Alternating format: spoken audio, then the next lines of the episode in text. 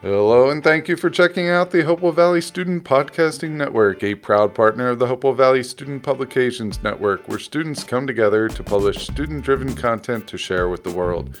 This network empowers students to become content creators for all different types of digital mediums. For more student ran podcasts, blogs, artwork, and content, please check out the Hopewell Valley Student Publications Network at www.hvspn.com. The opinions represented within the digital content are those of the content creators. Now, please enjoy the following podcast episode.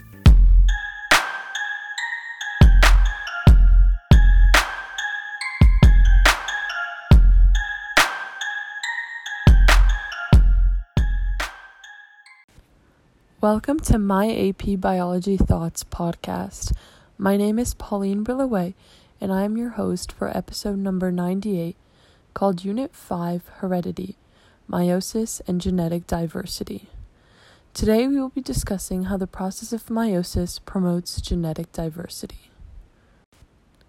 Let's first do a quick overview of the stages of meiosis.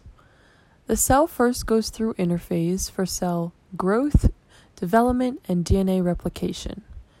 Then it proceeds to meiosis 1, where chromosomes condense, the nuclear envelope breaks down, and a synapsis occurs.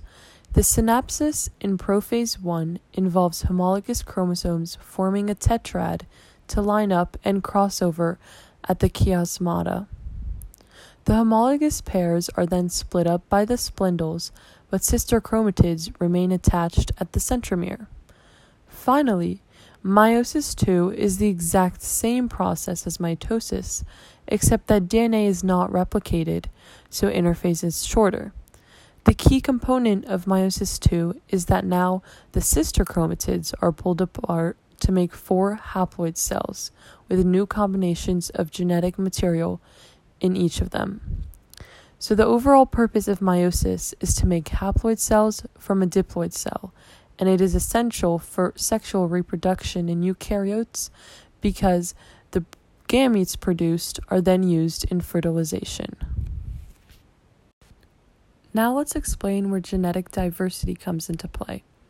So, first, the synapsis in prophase 1 that I just described results in genetic variation because the pairs swap genetic information with one another, making recombinant chromosomes.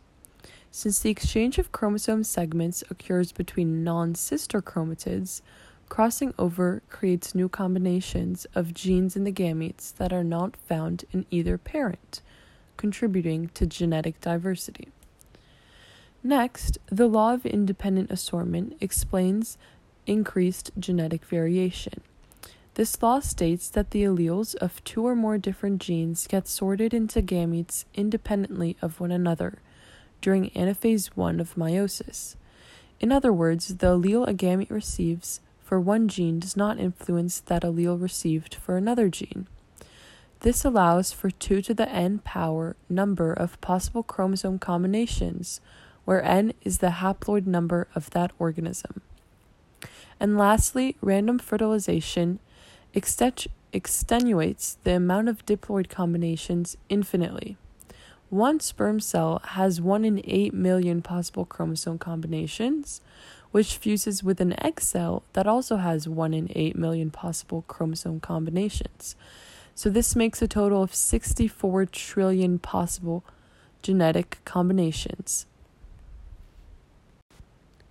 The increased genetic variation in the process of meiosis connects to the overall course of AP biology through natural selection and many other topics. So, first of all, as new combinations of gene variants are made, they can make the organism more or less fit or able to survive and reproduce.